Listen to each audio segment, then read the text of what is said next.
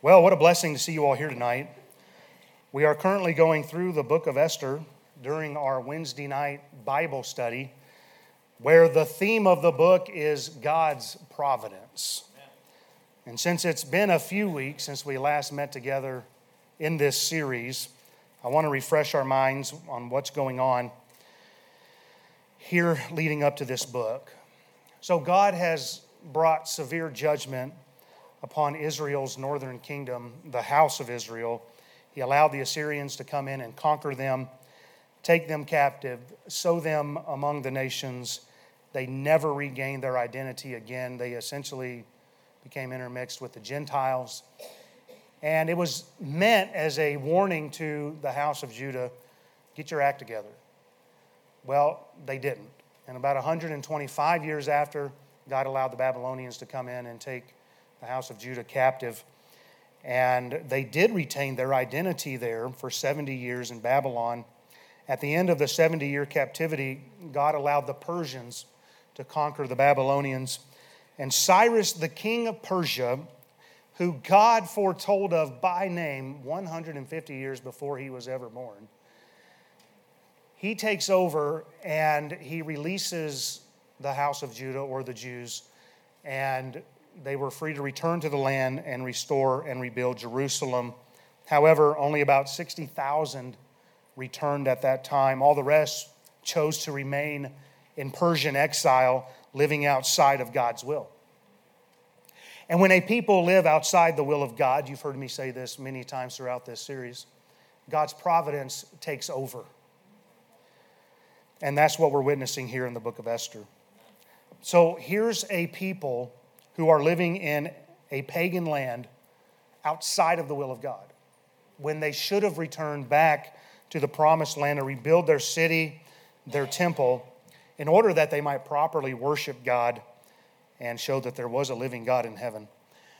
But now things are a mess. And as we'll begin to see tonight, a wicked man named Haman rises up against the Jews with a desire to destroy them from off the face of the earth. If the house of Judah is going to be preserved, which is important here because God has promised the lion of the tribe of Judah, he still has to come on the scene. And in order for that to take place, God is going to have to preserve the house of Judah. And this is when God's providence takes over. Here's the people that are not in the will of God and they know better. And yet, God made a promise that the promised seed would arrive. And so God's going to keep this house intact. He's going to bring them uh, protection through this time of Haman wanting to destroy them in order that God can keep his promise. Um, thankfully, our God is all knowing. And we've heard this a lot through this, but he knows the end from the beginning. And therefore, he is always ahead of our enemies. So before Haman ever comes on the scene, God's already ahead of him he's setting the stage for Haman's demise by elevating a young orphaned Jewish lady to the position of queen over the largest empire in the world at that time. And I'm, I'm glad God led me to do this study. It was not my original intent. We were going to continue through the epistles. But eh, God led us here for such a time as this because things are such a mess in our country nationally. Hey, if you're not plugged in, what took place Monday morning should alarm you. You say, What happened? Trump's home was raided. You need, you need to be plugged in. I cannot overemphasize the importance of that event. It's huge. And, and things in our nation are a mess before that, we're just seeing all these manifestations of how our nation needs to turn to God. And, and we are now largely a people who are living outside of the will of God. You know, when we think about how God's working here in the book of Esther, I hope that it brings you comfort to know that despite things being a mess, God is at work. He's working behind the scenes. He knows what is taking place. He's moving pieces around on the world stage as he sees fit. Everything's going to end up working for his honor and his glory. His word will be fulfilled. And, and we, as God's children, ought to rest in that and never doubt that God's in control. It doesn't mean that it'll be pleasant while we're going through it. And I, I think God's people sometimes lose sight of this, but, but understand that nationally, when things go wrong, God's people will feel the consequences of that. It, it's no different in your home. If, if, if the father takes a wrong direction, it's going to impact the family. If our nation takes a wrong direction, it's going to impact God's children. It's going to happen. And so we still have to live under those consequences, even though we really don't want to do that, because we may not be the ones nationally, or let me rephrase that, we may not be the ones who are individually rebelling against God and it's happening nationally, but we can trust that God is in complete control. And, and I certainly don't have time to recap all that we've covered so far. Uh, I believe this is, our, this is our 12th week in this series. And if you missed any of the lessons, you should really take the time to listen to them because there's a lot of details that you need to be informed on to know exactly what is taking place here. Now, before we begin tonight in the book of Esther, I need to set the stage by asking you to join me in Exodus chapter 17. Exodus chapter 17. We will also be in the book of 1 Samuel, and then we will make our way to Esther chapter 3. So if you want to put a placeholder in all three, great. Let's look at verse 8 to begin with here in, in Exodus chapter 17. Then came Amalek and fought with Israel in Rephidim.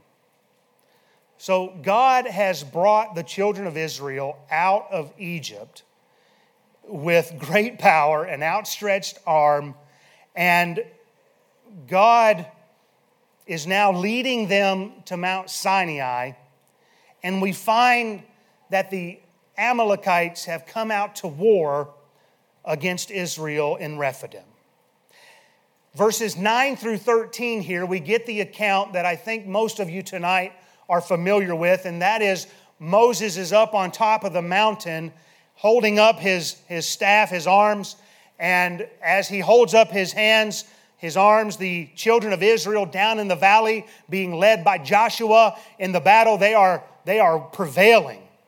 But whenever his hands get heavy, then they are not prevailing, and Amalek the battle takes a turn towards them. And so Aaron and Hur come alongside Moses. They give him a stone to sit on and they hold his, his arms up. They hold up the arms of the man of God. And, and Israel defeats Amalek that day with the edge of the sword. Look at the end of chapter 17, verses 14 through 16.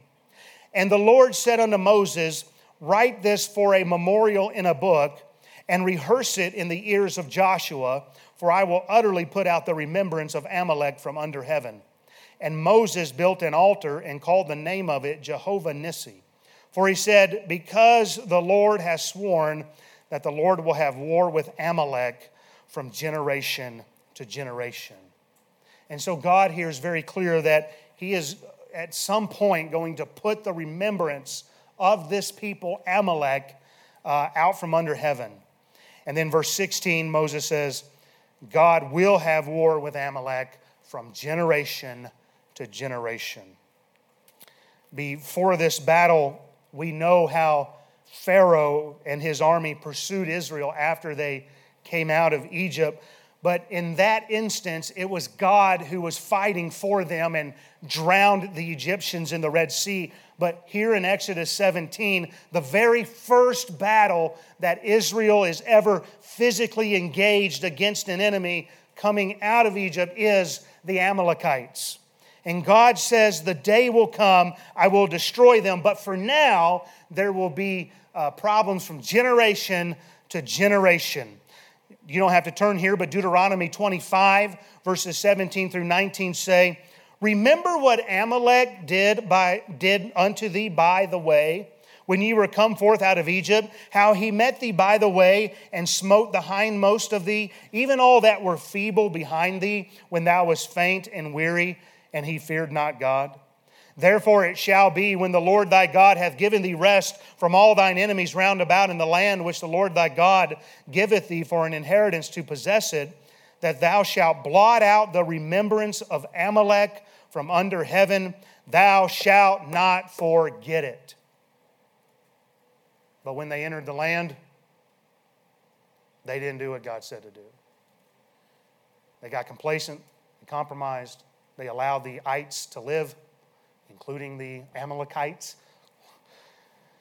They did not do what God said to do. And what you'll find throughout the book of Judges is the Amalekites rising up against the children of Israel. Now, leave Exodus chapter 17. Let's go forward about 425 years to 1 Samuel chapter 15. God never did forget what the Amalekites did against Israel when they came out of Egypt. Yeah, it's been over 400 years, but God's still keeping tab. And now the time has come that God is ready to destroy them from under heaven because they never amended their ways. 1 Samuel 15, look at verses 2 and 3. Thus saith the Lord of hosts I remember that which Amalek did to Israel, how he laid wait for him in the way when he came up from Egypt. Now go and smite Amalek and utterly destroy all they have, and spare them not, but slay both man and woman, infant and suckling, ox and sheep, camel and ass. Look at verses 7 and, uh, through 9. And Saul smote the Amalekites from Havilah unto, until thou comest to Shur, that is over against Egypt. And he took Agag, the king of the Amalekites, alive and utterly destroyed all the people with the edge of the sword. But Saul and the people spared Agag and the best of the sheep and of the oxen and of the fatlings and the lambs and all that was good and would not utterly destroy them. But everything that was vile and refuse, that they destroyed utterly. In people's minds today, we, we read something like this and we think, boy, that sure is a extreme for a loving God to issue such a command as to destroy everyone women, children. Don't forget what the end of Deuteronomy said about the Amalekites. When Israel came out, it says they killed all of those that were in the rear of Israel. That would have been all those that were feeble, faint, and weary.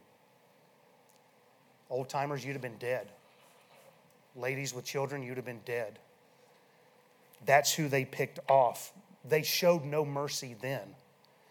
They continue to behave this way as a people for the next 425 years, and now God isn't going to show them any mercy either. By the same measure you, you meet, therewithal it shall be measured to you again. In other words, don't forget, we reap what we sow. But also, don't miss, God is long suffering. He gives them 400 years, 425 years, the space of time for them to repent, but of course they refuse. And by God issuing the command to not only destroy the people, but also their animals and that which gave them livelihood, some have suggested that Amalek becomes a picture of our flesh and how our flesh must be destroyed and how we shouldn't make any provision for our flesh. It's an application that makes for good preaching. You can do with it what you see fit. But Saul here, he does a sloppy job and he disobeys God. Partial obedience is disobedience. He spares Agag, which is a name of a position like Pharaoh and Abimelech. And, and he spares the king, Agag, he keeps him alive, and anything else that they considered to be good. Later on, Samuel, he, he, he has Agag brought before him, he has him hewn in pieces. Not bad for a prophet, amen? And he has him killed before chapter 15's over, but Agag here is a single representation of Saul's incomplete obedience overall in not destroying all of the Amalekites. And we know that Saul failed miserably because before 1 Samuel's over, David's back to war with the Amalekites.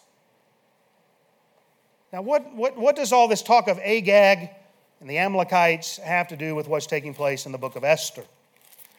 Let's go there. Some 550 years 555, somewhere in that ballpark, years down the road from 1 Samuel 15, 980 years removed from what took place in Exodus chapter 17 and Israel's first battle with Amalek. We read this in Esther chapter 3. Let's read verses 1 through 10. After these things, did King Ahasuerus promote Haman, the son of Hammedatha the Agagite, and advanced him and set his seat above all the princes that were with him. And all the king's servants that were in the king's gate bowed and reverenced Haman, for the king had so commanded concerning him. But Mordecai bowed not, nor did him reverence. Then the king's servants, which were in the king's gate, said unto Mordecai, Why transgressest thou the king's commandment? Now it came to pass when they spake daily unto him, and he hearkened not unto them, that they told Haman to see whether Mordecai's matters would stand, for he had told them that he was a Jew. And when Haman saw that Mordecai bowed not, nor did him reverence, then Haman was full, then was Haman full of wrath.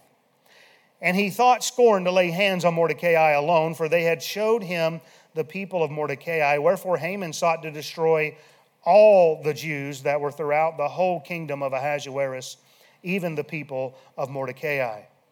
In the first month, that is the month Nisan, in the twelfth year of King Ahasuerus, they cast pur, that is the lot, before Haman from day to day, and from month to month, to the twelfth month, that is the month Adar. And Haman said unto King Ahasuerus, There is a certain people scattered abroad and dispersed among the people in all the provinces of thy kingdom, and their laws are diverse from all people. Neither keep they the king's laws. Therefore, it is not for the king's profit to suffer them or to allow them. If it please the king, let it be written that they may be destroyed, and I will pay 10,000 talents of silver to the hands of those that have the charge of the business to bring it into the king's treasuries. And the king took his ring from his hand and gave it unto Haman, the son of Hammedatha the Agagite, the Jews' enemies.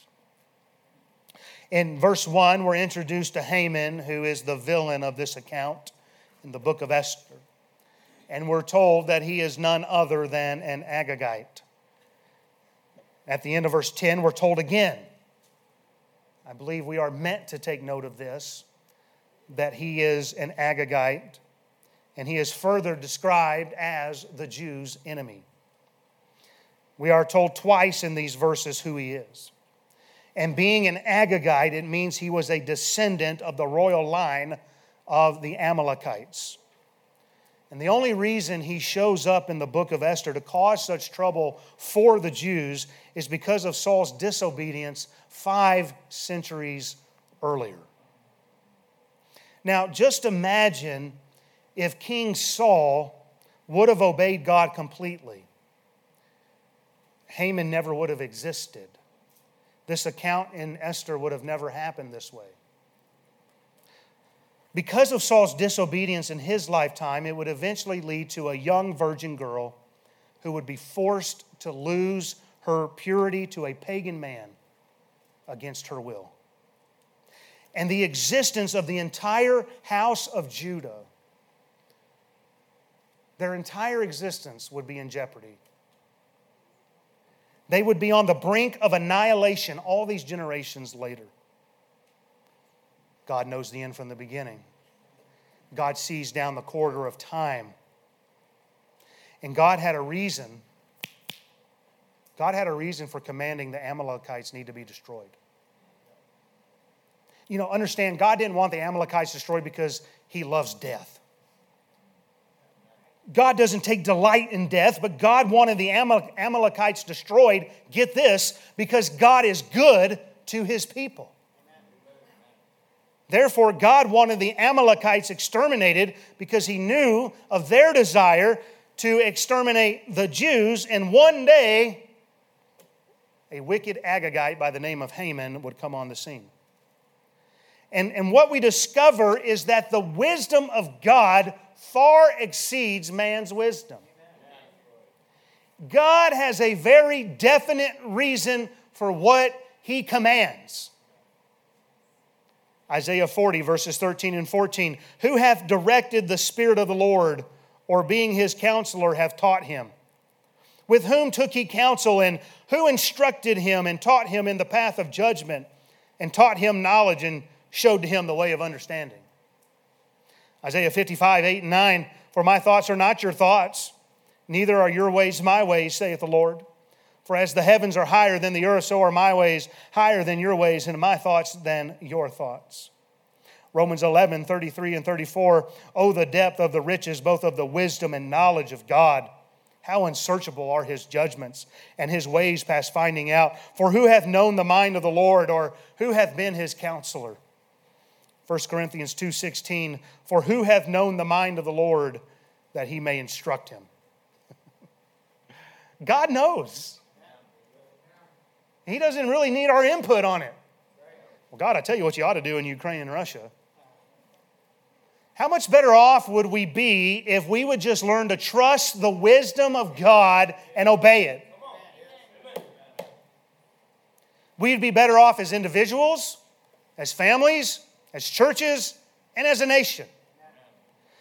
But in the mind of Saul and of the people that day, they thought there was wisdom in only partially obeying God to destroy the Amalekites and their possessions. And they tried to justify it by saying, well, we've kept back the good so we can offer it to God. To which, you know, Samuel famously replied, Hath the Lord as great delight in burnt offerings and sacrifices as in obeying the voice of the Lord. Behold, to obey is better than sacrifice, and to hearken than the fat of rams. For rebellion is as the sin of, of witchcraft, and stubbornness is as iniquity and idolatry. We should, we should not ever seek to justify our disobedience, ever. And you certainly should not seek to justify in the immediacy of the moment that it's being committed.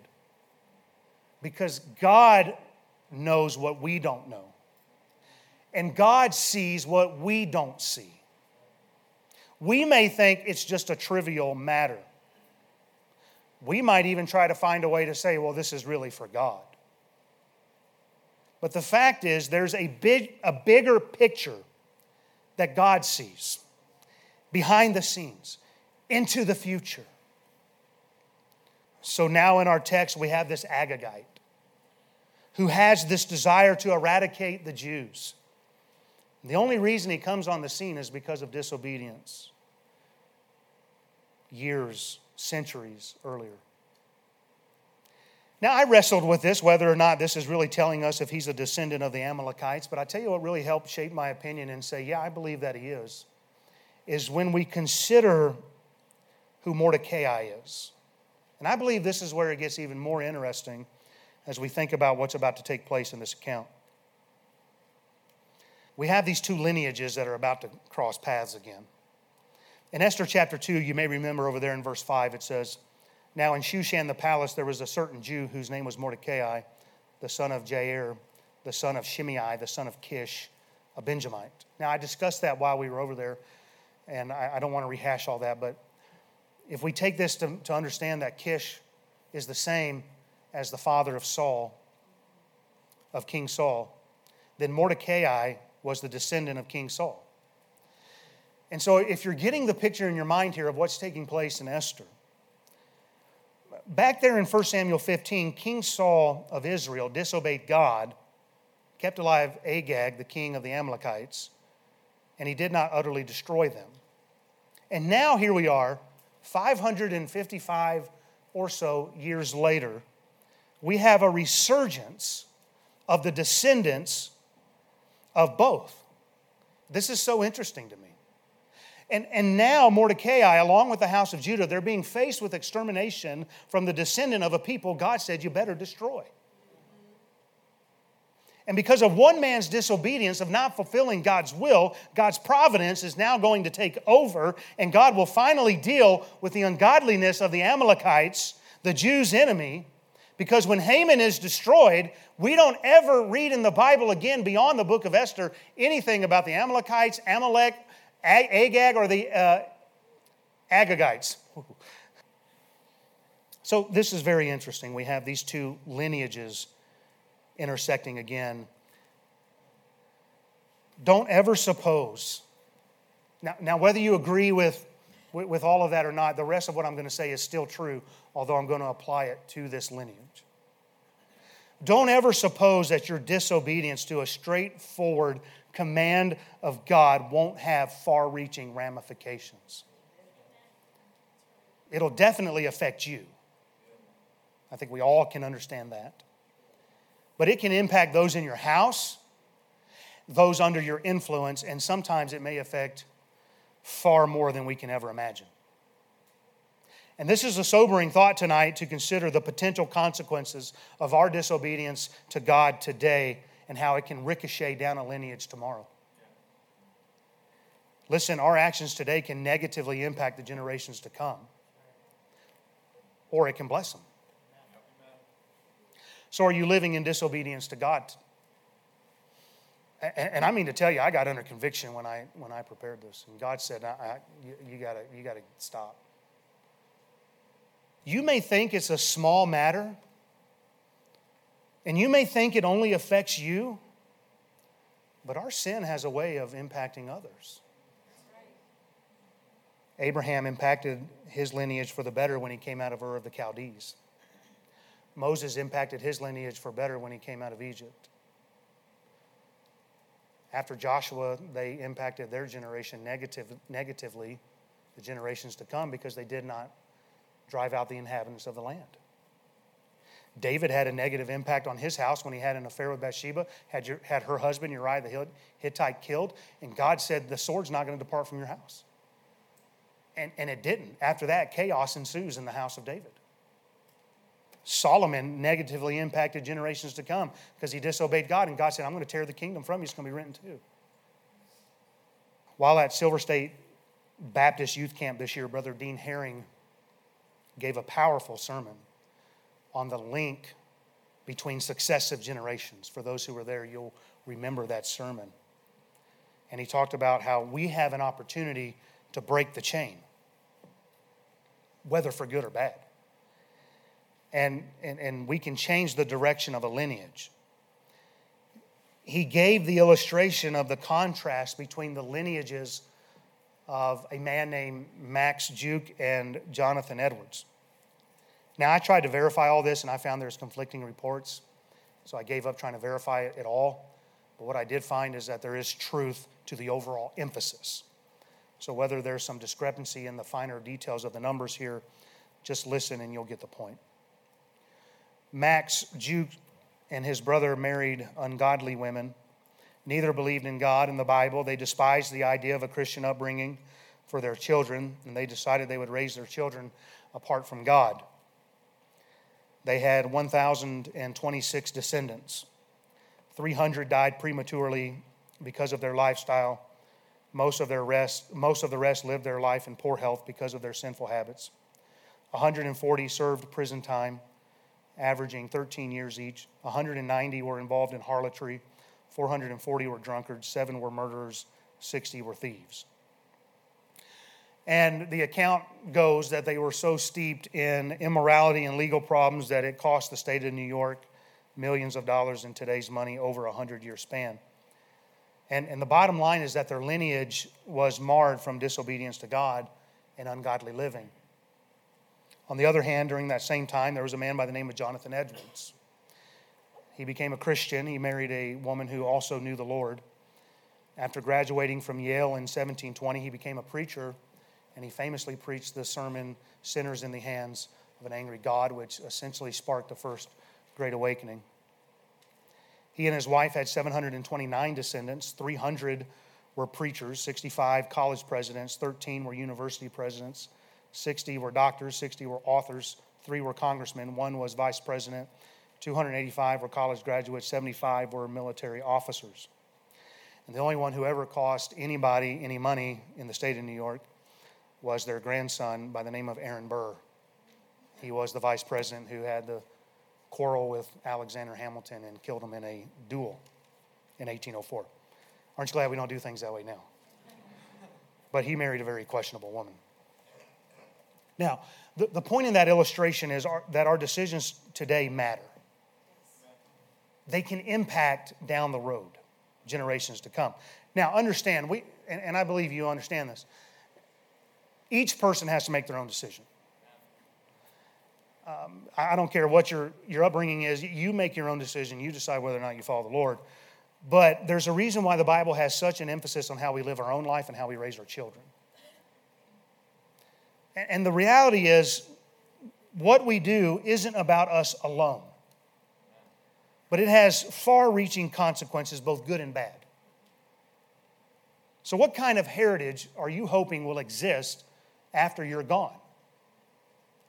Then you ought to live your life accordingly. When, when I accepted God's call to the pastorate here, I had much more in mind than just me. Trust me, if it was just about me, I'd be in Tennessee, sipping sweet tea in the shade, catching smallmouth bass out of the Clinch River. And nobody's excited about that, amen. Um, obviously, I had my wife in mind, but, but what God really laid heavy on my heart is this. You can go to the hills of Tennessee and you can live out the rest of your life if you want to there. But your children may miss out on God's best for their life. Now, keep in mind, there was nothing ungodly for my family to follow me to Tennessee. They were not doing anything wrong. The only one sinning would have been me because him that knoweth to do good and doeth it not, to him it is sin. But I knew deep down in my heart that if I didn't obey God, then my heritage might very well be negatively impacted by my disobedience to God. And I'm not saying that's how God might do things in, in your life. I don't know, but I am saying this is what God very definitely gripped my heart with back there when all this was going down. Now, some of my kids may go on to be knuckleheads, and some of you may think they already are. and of course, I pray that they won't be, right? But I will have the peace of knowing it won't be because I took a wrong turn. I hope you're hearing me tonight. You need to live in obedience to God's word because that'll give you a greater hope of your lineage making godly decisions, which will lead to God's definition of success in their life. Now, I know nothing's a guarantee, we have a free will, but I trust you understand what I'm trying to communicate. And perhaps the victory over sin in your life through Christ. Perhaps God is calling you to deal with that today. Listen, I don't have to convince you of the sin that's in your life. You know what it is. You know what your, your besetting sin is. You know what it is you keep running to. And if you don't deal with that, it might impact the generations to come. So you need victory through Christ because you can't win that battle on your own. But perhaps if you would, if, if you would determine that you're going to work on getting victory over that, that sin that doth so easily beset you, that in your fighting that, it might prevent a future generation from fighting the very same Amalekite as you're facing tonight. So, are there some Amalekites in your life? Is God commanding you to destroy those things? Don't compromise on it. Don't think it'll only affect you. Would you pray with me, please?